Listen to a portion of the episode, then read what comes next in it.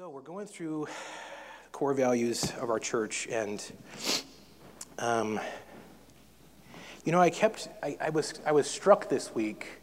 You know, as I was trying to write this sermon, you know, generosity is, you know, leveraging our lives for Jesus. You know, everything for Him in the kingdom, and you know, I just kept thinking about that phrase, and I kept thinking about like, you know, God, that's genuinely what I want. I want nothing more than to be used by Him. I want nothing more than to actually live out these core values. You know, I want nothing more than to actually share my story in a way that's compelling, and, and I want to see people won for Jesus.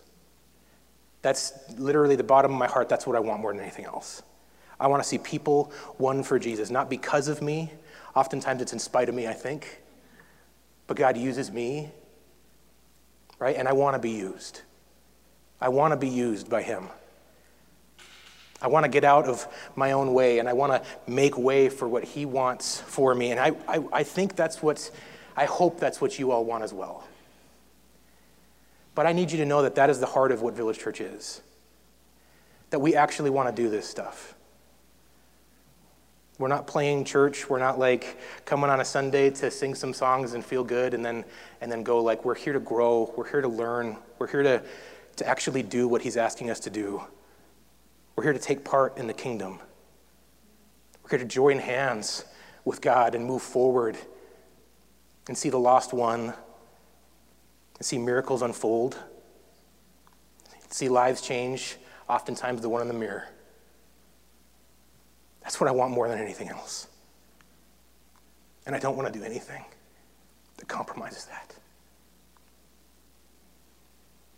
Don't want to do a thing that compromises that heart, that compromises what God truly wants for each and every one of us. And so I was struck when I was writing this message on generosity that I don't just want to like teach about like here's some ways that we should be generous. You know, I don't want to just do that. I want to make sure that we understand the heart behind generosity and you know, I, I had all these Greek words, and I was like really gonna like unpack that stuff and do a, a teaching on generosity and the and some of the Hebrew behind it and all that kind of stuff. And I was just like, I don't know that that's gonna get to the heart of what we actually need to be. Is teaching enough? I think we all get it, right? I think most of us in this room have been a part of the church long enough or known, you know, known Jesus long enough at this point that we know that generosity is part of it. That we have to be generous with our time, our talents, our treasures. We have to be generous with what God has given us for the sake of others. I think we get that. I hope we get that at this point. And we talk all the time here at Village Church that, you know, um, whatever God means for us is always meant for other people as well. And that takes a generous spirit to be able to do those things. And so, as I struggled to uh, kind of around and around and around of what I wanted to talk about this morning, I, I landed on this passage.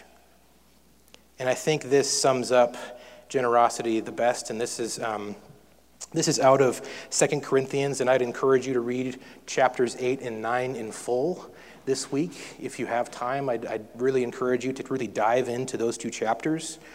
Um, what's interesting about Second Corinthians is that, well, it's the second letter to the, the church in Corinth, and there's a, there's a time gap between First Corinthians, that letter to that church, and, and the second letter. And the first letter is like really calling that church into correction because they've really lost their way. And he's like talking to them about, like, you know, how to be a Christian in society, essentially in a, in a pagan society, how to actually live out your faith, you know. And then in this one, it's like the church has gotten way too comfortable. And they've gotten into this um, routine of like, they, and they've gotten to the point where they don't think that Paul is enough for them anymore.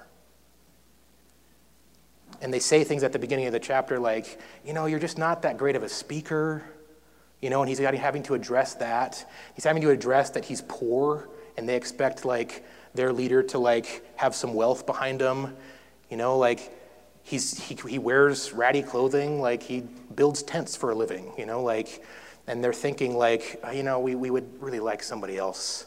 I think it's time for you to, to step down now. And, and they're actually, they've asked him for like his credentials, essentially. Like, what gives you the right to continue leading us? You know? And that is, that is a condition of a comfortable church. Asking those kind of questions is a condition of a very, very comfortable church. And what's it's amazing is that Paul starts out the letter of Second Corinthians by addressing the God of all comfort. And he's flipping on their heads like what this idea of comfort is about. That our comfort, that God, any comfort that God gives us is always meant to be given to other people. The God of comfort for us so that we can go be a comfort for others. And so at the beginning of this chapter of this, of this book, I mean, he's, um, he's starting off with this understanding of, hey, your guys are comfortable. And I don't think we're a comfortable church. I don't think that Village Church has gotten comfortable. I think we've been through some stuff, and God is good, and He's seen us through, and I'm so grateful for that. And I think that we're in a great season as a church. I think that we've been leaning into God in a, in a fresh way, since, especially since COVID. And I'm so proud of where we are as a church. I'm so grateful for what God has done. But you know what? It's real easy to get comfortable. It's really easy to get comfortable. And so I don't want to get comfortable. I don't want us to get comfortable. I don't want us to just go through the motions. I don't want us to just set up and tear down on Sunday and think that that's what we're doing and that's what we're called to hear, right? Like, this is part of it. You know, Sunday is an important time for us to rally together and for us to learn and grow together and for us to surrender things and to, for us to worship together. And it's a, it's a fantastic time, but this is such a small part of what we're called to be. So much of church is outside of this room. So much of being the church and being part of the kingdom is outside of this room. And so, with that understanding in mind a bit of where Paul is coming from and where we don't want to be as a church, right? Like, he, uh, he moves in through uh, chapters 8 and 9, and, and he's um, encouraging the church in Corinth to, to, um, to keep their word. Um, they had promised the year earlier, essentially, that they were going to help um, some uh, Christians in Jerusalem. There was a famine at this time, and so Paul was going around and he was uh, raising funds, essentially, for Christians in Jerusalem who were suffering and didn't have enough to eat and that sort of a thing. And so, um, chapters 8 and 9, he's addressing all of that, and then he picks up here, and this is like such a great condensed teaching of why we need to be generous. And he's calling them to remember this promise that they were going to be generous people because they had forgotten a bit. And so he's holding them to that promise. And so let's pick up here, and this is 2 Corinthians chapter 9, and we're going to read verses 6 through 15. So I'll give you just a moment if you want to look that up yourself. That's 2 Corinthians chapter 9 verses 6 through 15. And I'm going to be reading this morning actually out of the New Living Translation. And so if you want to read that with me on the screen, we will get there. Oh, we're a little cut off. That's okay. We can figure it out. Remember this a farmer who plants only a few seeds will get a small crop, but the one who plants generously will get a generous crop. You must each decide in your heart how much to give. And don't give reluctantly or in response to pressure, for God loves a person who gives cheerfully. And God will generously provide all you need. Then you will always have everything you need and plenty left over to share with others. As the scriptures say, they share freely and give generously to the poor. Their good deeds will be remembered forever. For God is the one who provides seed for the farmer and then bread to eat. In the same way, He will provide and increase your resources and then produce a great harvest of generosity in you. Yes, you will be enriched in every way so that you can always be generous. When we take your gifts to those who need them, they will thank God. So, two good things will result from this ministry of giving. The needs of the believers in Jerusalem will be met, and they'll be joyfully, and they will joyfully express their thanks to God. As a result of your ministry, they will give glory to God, for your generosity to them and to all believers will prove that you are obedient to the good news of Christ. and they will pray for you with deep affection because of the overflowing grace God has given to you. Thank God for this gift, too wonderful for words. So this morning, I think I just want to, I want to verse by verse walk through, and we're going to break this down a bit, okay? So right away, we see uh, in, in verse 6 a farmer who plants only a few seeds will get a small crop, but the one who plants generously will get a generous crop. I hope that speaks for itself, right? In, in uh, other places, it says, Those who sow sparingly will reap sparingly. Those who sow generously will reap generously, right? And so it's the law of sowing and reaping at work here. What we put in is what we tend to get out in the kingdom. That's how it works. And so he's just, Paul is just calling our attention again to that um, truth, to that reality that that is what it is to live in the kingdom, is that there is this law of sowing and reaping. And to be generous means that we must sow generously. If we call ourselves followers of Jesus, then we sow generously into the kingdom, we sow generously into other people. And it's, you know, Paul is, is using. Um, he's talking about financial terms here, but, um, but this applies to every area of our life. It's not just a financial thing that we're talking about here. Generosity is all encompassing. If we're giving God every single area of our lives, right? Our time, our ability, our finances, right? If we give Him all of those things, then we're telling Him every single one of those things is at your disposal, God. Every single one of those things. And so, again, when, we, when we're talking about this, we're not just talking about our finances, we're talking about every single area of our life. And, and I love that he talks, he says this next. He says, You must each decide in your heart how much to give. And don't give reluctantly or in response to pressure. So we've got to make that decision. We have to make a choice in us. Right? But that choice should be guided and led by what? By who? By the Holy Spirit. The Holy Spirit has got to have a say. I think too often we say, like, well, I think, like, oh, this is fine. Right? We talked about it, um, was it maybe last week, where I talked about, like, every time I make a purchase, I think two things. Can I afford this, and is my wife going to be mad at me about it? But I very, very, very rarely ever say, God, is this something that you want? God, is this something that you want me to purchase right now? I like almost never ever do that. But that should probably be part of the conversation. That should probably be the first place I go to, especially in big financial decisions. God, is this something we need? Is this something that you want me to have? And so, like, that's a decision in my heart that I've made to not include God in those, in those decisions. That's a decision in my heart that even in my purchases, I've not made that decision to include Him in that nearly often enough. And so I've got to make a decision at some point to say, God, you have say. You 100% have say. The whole reason that I'm able to purchase anything is because of you anyway. And so I want you to be able to dictate to, I want you to be able to tell me, hey, uh, can you set this aside for this person? Can you set this aside for this purpose? Can you set this aside for this mission, for this thing? I need to give him say. He's not going to hit me over the head and he's not going to wrestle me to the ground and shout at me and say, hey, you need to do this. He rarely does that. He might, but he rarely does. We have to give him the opportunity. We have to give him the say in those moments to say, God, I value your input here. So we've got to decide in our heart, in partnership with what the Holy Spirit is guiding us to, what he's asking of us. We've got to decide that in our heart. And then when we make that choice, it cannot be a reluctant choice and it cannot be a choice made out of obligation.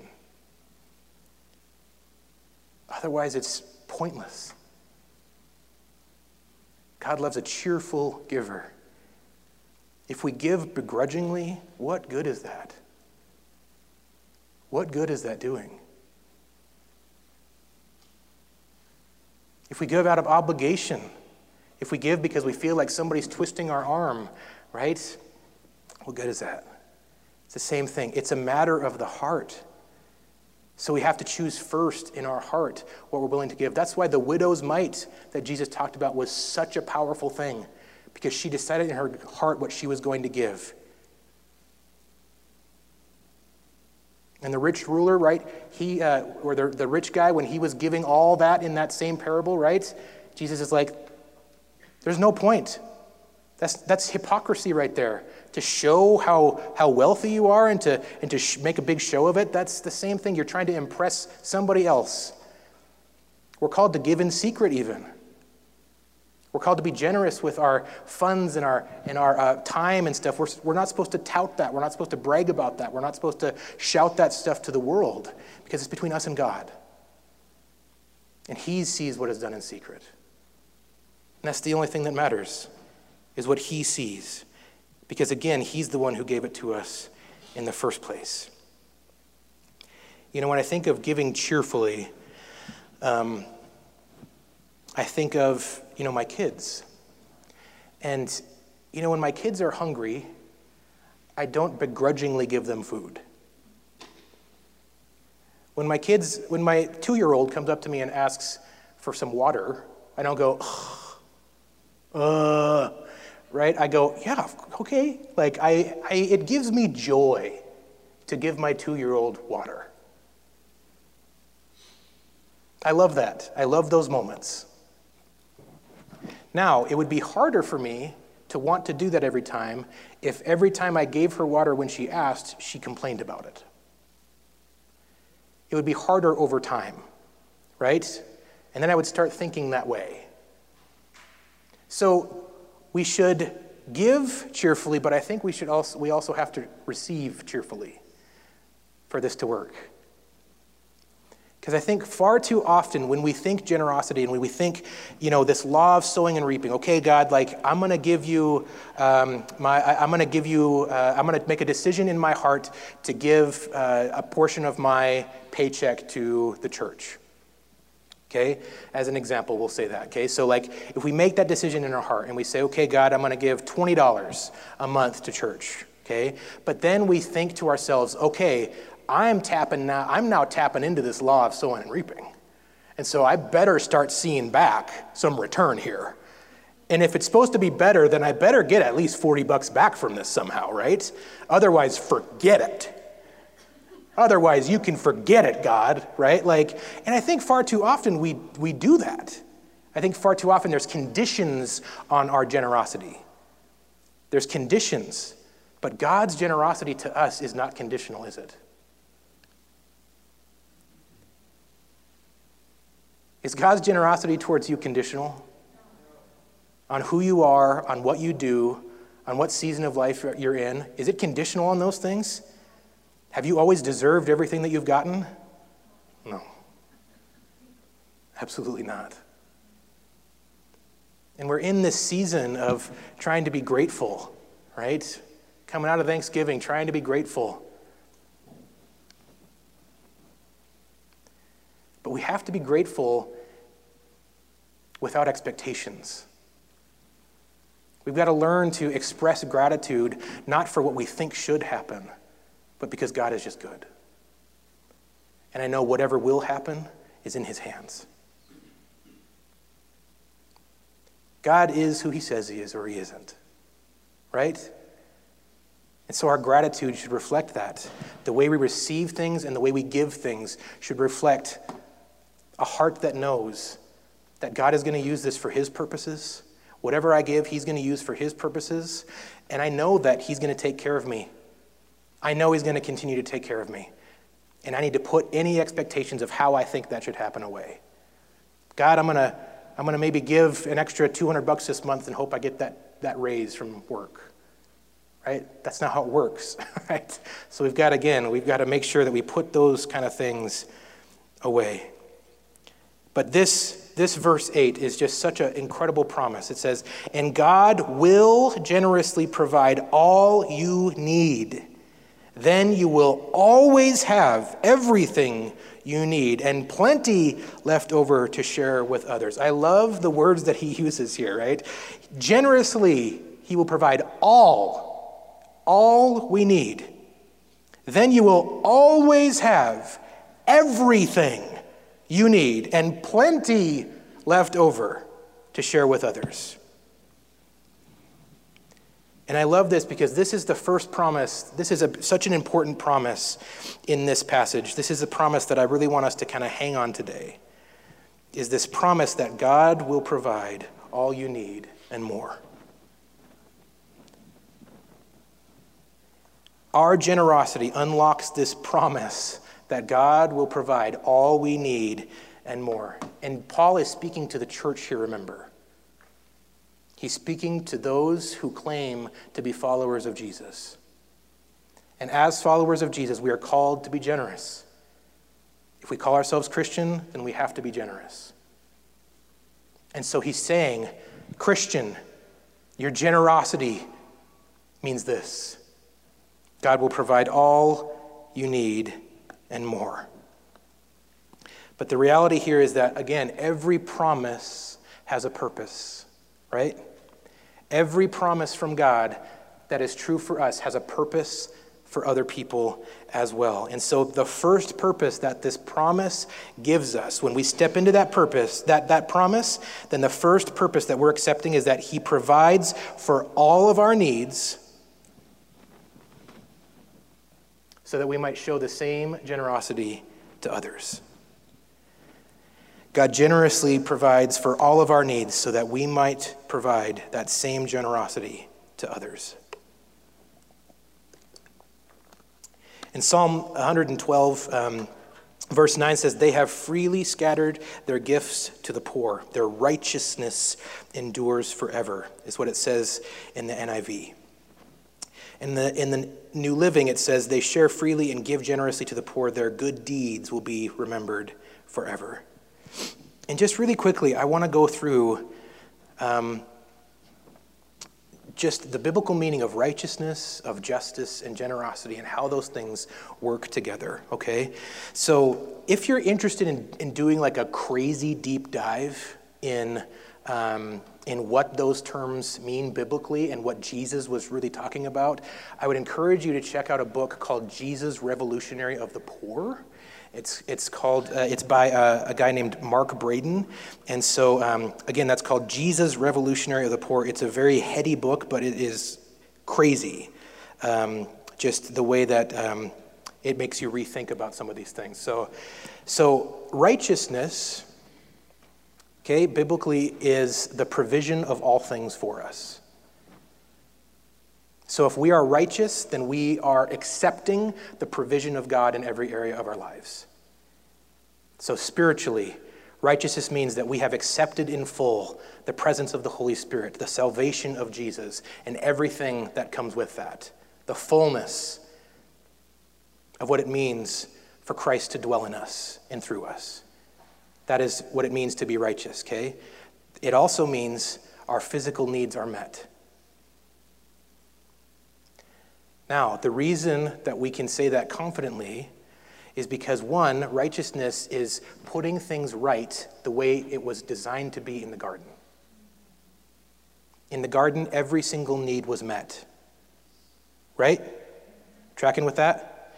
Every single need was met. Okay? Food, shelter, like whatever they needed, it was there. They had unhindered access to God. So, spiritually speaking, they had that incredible relationship with God right? But they also had every single other need, that physical needs or emotional needs, completely provided for. And so the cry for righteousness in Scripture is a cry for things to be set the way that it was intended to be in the garden.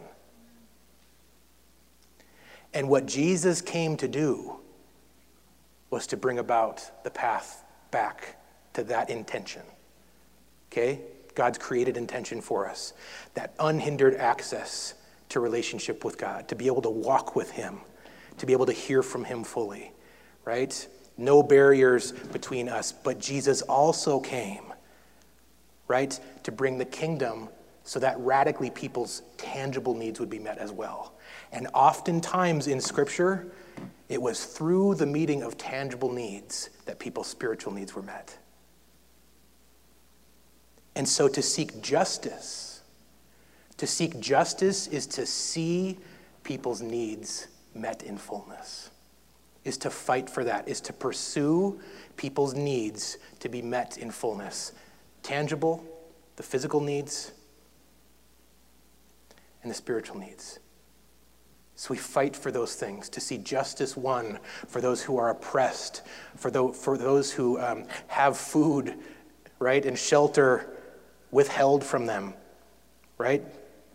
So one of the missions of the church is to provide for the needs of the community, right? That's what we're called to do. We are called to provide for people's tangible needs.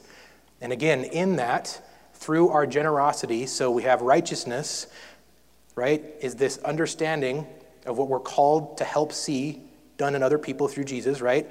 Justice is the pursuit of that. Is saying we're going to band together and we're going to see this happen and we're going to fight for this for others because they it's due them as image bearers of God. That justice is due them, that they would have the fullness, that they would have the fullness of understanding who they are in Christ, and they would have their physical needs met food in their tummies. Okay? And our generosity is the hands and feet that make that happen.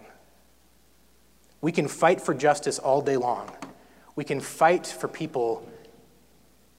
We can fight for people's needs to be met, and we can say, boy, it's wrong that that person is hungry. But then to go home and look at our fridge full of food and end up throwing away a good chunk of it sometimes right? What is that doing? That's just good intentions. But the hands and feet of justice is generosity. The hands and feet of justice is generosity.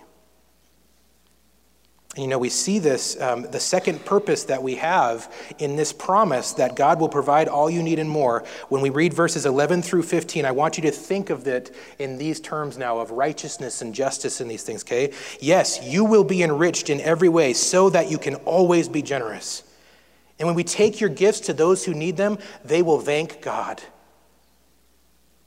So, two good things will result from this ministry of giving. giving. The needs of the believers in Jerusalem will be met, and they will be joyfully express and they will joyfully express their thanks to God. In the NIV, it actually talks about righteousness will be done. And so, when we, again, when we think of terms of that, is the terms of righteousness here, is that needs will be met, right? So, the needs of the believers in Jerusalem will be met, and they will joyfully express their thanks to God. As a result of your ministry, they will give glory to God. For your generosity to them and to all believers will prove that you are obedient to the good news of Christ. So, our generosity is proof that we are who we say we are as followers of Jesus. And then this, and they will pray for you with deep affection because of the overflowing grace God has given you. So, the second purpose from this promise that God will provide all you need and more, the second purpose is that our generosity points others to God. That's the purpose. God's generosity to us has a purpose. He gives us all we need and more, right? Everything we could ever need, He supplies. But then we are then called to do that same thing for others, to show them the generosity of God through our generosity to them. That promise, again, is for those who believe. And so, non believers who are struggling, we show them the love of God tangibly. We show them his care for them. We show them by providing their needs, by meeting their needs, by showing them who God is and his generosity. That's what we are called to do as followers of Jesus. And I want to read this out of 2 Corinthians chapter 8. Now you should finish what you started. Let the eagerness you showed in the beginning be matched now by your giving. Give in proportion to what you have. Whatever you give is acceptable if you give it eagerly. And give according to what you have, not what you don't have. Of course, I don't mean your giving should make life easy for others and hard for yourselves. I only mean that there should be some equality. Right now, you have plenty and can help those who are in need. Later, they will have plenty and can share with you when you need it. In this way, things will be equal. As the scriptures say, those who gathered um, a lot had nothing left over, and those who gathered only a little had enough. You know, one of the um, translations uh, of, of righteousness is one of the definitions of that is uh, to be made equal. So equality is part of it. Again, everybody's needs met. That is what the garden was all about. There were no needs. So, what we also see from this passage is that we are called to give in proportion to what you have. And, you know, this is partly where we get the idea of percentage giving. We talk about sometimes, um, you know, if you give a percentage, that's a good place to start. If you're wondering, boy, what should I give, God? What do you want me to give? If you're talking about giving to the church or giving to a mission or giving to whatever, right? If you feel like that burden in you that I need to be giving something here, then sometimes it's good to just start with a percentage and just say, you know, I'm going to give 1%. I'm going to give half of a percent of my monthly income. You know, and we, we hear this word tithe, and that, that word tithe is in the Old Testament, that means 10%. And so that's often what's talked about in the church. But here we see Paul saying that there's no compulsion to do those things. But the tithe is a great place as a marker. It's a marker for us. That maybe that's where I need to be considering, or maybe that's something that I would like to try to build to over time. But if you don't have 10%, Nobody's twisting your arm to give 10%, and you shouldn't feel your arm twisted either. I don't like talking about money in this way, guys, because I don't like that the church is associated with trying to get people's money. I hate that.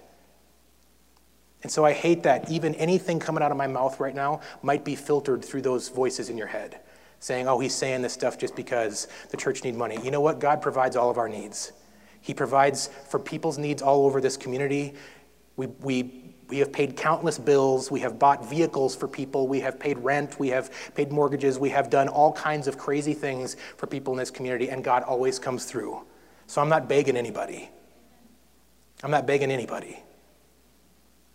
But I would ask that if the Holy Spirit is moving on you to do something, to partner with what the Village Church is doing, or whatever other ministry you're feeling called to, then I would ask that you please respond not just for the sake of those you're giving towards, but for your own family's sake. Because if we choose to be stingy, if we choose to say, no, this is mine and I'm going to do with it whatever I want, then we are missing out on the laws of sowing and reaping, and we are missing out on this incredible promise that God will provide everything that I need and more. And I don't want you to miss out on the blessing of God. It's the one thing. I know this is said all the time, but it's crazy that God says this. In Malachi 3:10 when he talks about the tithe, he says, "Test me in this." Nowhere else does he say something like that. In every actually every other place in scripture it's like, "Don't you dare test God." But that's the one place where he's like, "It's do it." The law of sowing and reaping is absolute. It's absolute. But again, we have got to put away our expectations and what the reaping side of it looks like, right? And just trust that God will provide every single one of our needs. Village Church is called to generosity, guys. Whether we have it as a core value or not, it has to be a core value of who we are. It has to. There's no way around it. We're called to generosity. I want to be a real follower of Jesus. And I believe you want to be a real follower of Jesus. And if we're going to be real followers of Jesus, then we have to figure out generosity well. We, we have never said no to a tangible need in this church to anybody in this community. We've never once said no to anybody. And I'm very proud of that. And the way that we're able to do that is because you guys have decided in your heart what the Holy Spirit has asked you to give. That's the way that that happens. We serve as a funnel to the needs of this community and, and beyond. And so that's who we are called to be as Village Church. That's who we are called to be as followers of Jesus. And before we before we wrap up here, I just want to ask these questions, and I want you to close your eyes, and I just want you to think of these answers for yourself here. The first question is What has God supplied for you? What has God done for you? What has He given? What has He made possible in your life?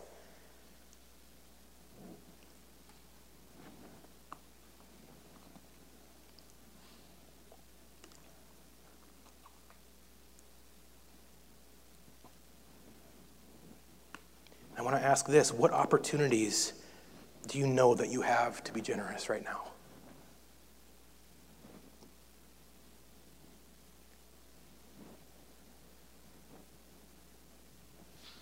That includes your time, your ability, your knowledge, your finances. What opportunities do you have? What is God asking you to be generous in and towards? Guys, we give because He gave first.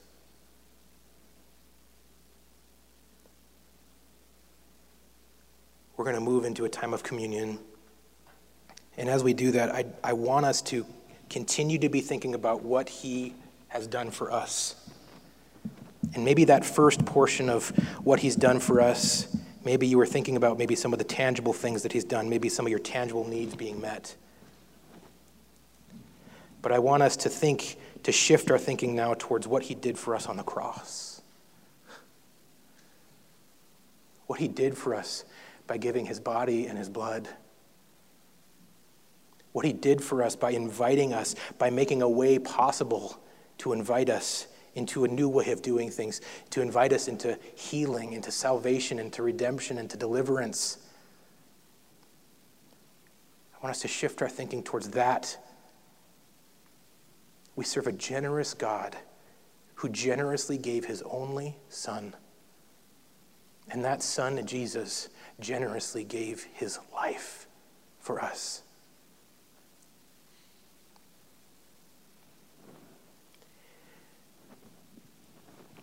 We're going to move into worship and during this first song I just I want you to continue reflecting on what Jesus has done for us. The fact that he gave his life, his body, his blood, he gave everything for us. And as we take those moments and we take the body and we, we eat the bread, the cracker, and we drink that juice. My prayer this morning is that our hearts would be open in that moment as we receive those elements. Say, Jesus, make me more like you. Give me the generous heart that you have towards me. Let me be generous like that towards others.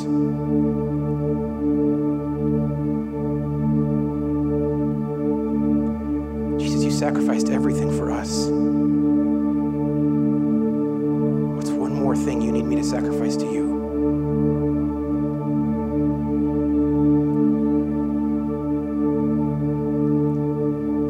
Next song, I want you to come up and grab the elements from the front here. And you can go and take them to your seats. And when you're ready, you can receive those elements. You can, you can eat the cracker and drink the juice on your own time But I'd ask during this entire time that you would just be reflecting God, what is it you're asking of me? I want to be more like you. You gave your life, so what are you asking me to give? Were generous with all things. So what's one thing that I can choose to be generous in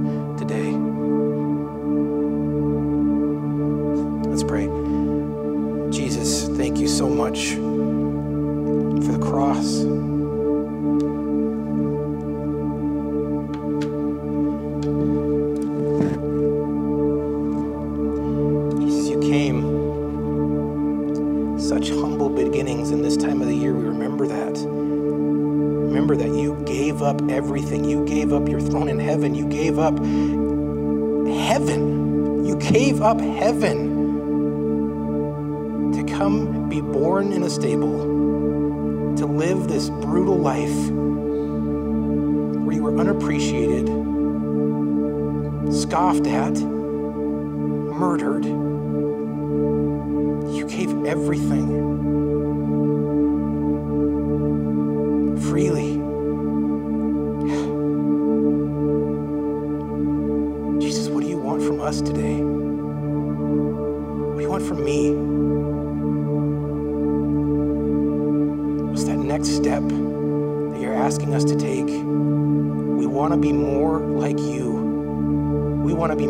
Like you